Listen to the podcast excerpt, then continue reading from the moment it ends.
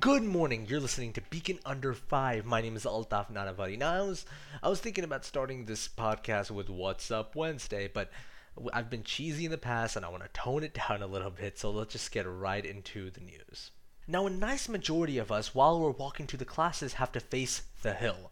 It's never a fun time, and we're always struggling, but we all get through it. I'm not saying that you guys complain a lot because I have my own sets of problems, and I always complain.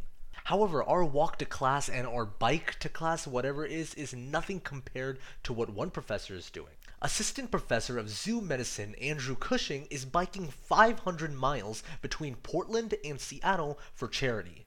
He, along with his colleagues, plans to bike 100 miles a day. Now, even though he claims that he is unfit, he expressed his dedication to the cause and the positive outcome of the grant. Cushing said, and I quote, I haven't been training as much as I should. But I know how important this grant is and can be. That's why we do it.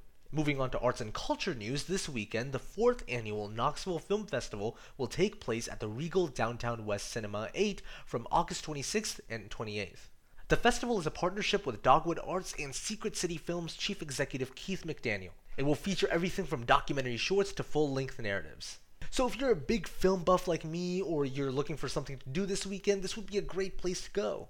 In sports news, Drew Richmond looks to step up and start in the left tackle position now that another offensive lineman, Chance Hall, is hurt. Fellow offensive lineman Brett Kendrick said they've been pleasantly surprised at how much Richmond has improved. Now, in addition with our news, arts and culture, and sports stories, as I've said before, we also post a lot of columns. For example, this week, Joanna Brooker, a junior in journalism, wrote a column that is a part of her series called My Humps. The column this week showcases the top 5 female lead comedies, from shows like The Mindy Project to Broad City. Now, if you're into comedy in general, this would be a great column to check out. You can also read about why these shows are all about girl power. Now, we're actually looking for people to write more columns for us, so if you're interested, you can contact our opinions editor, Presley Smith.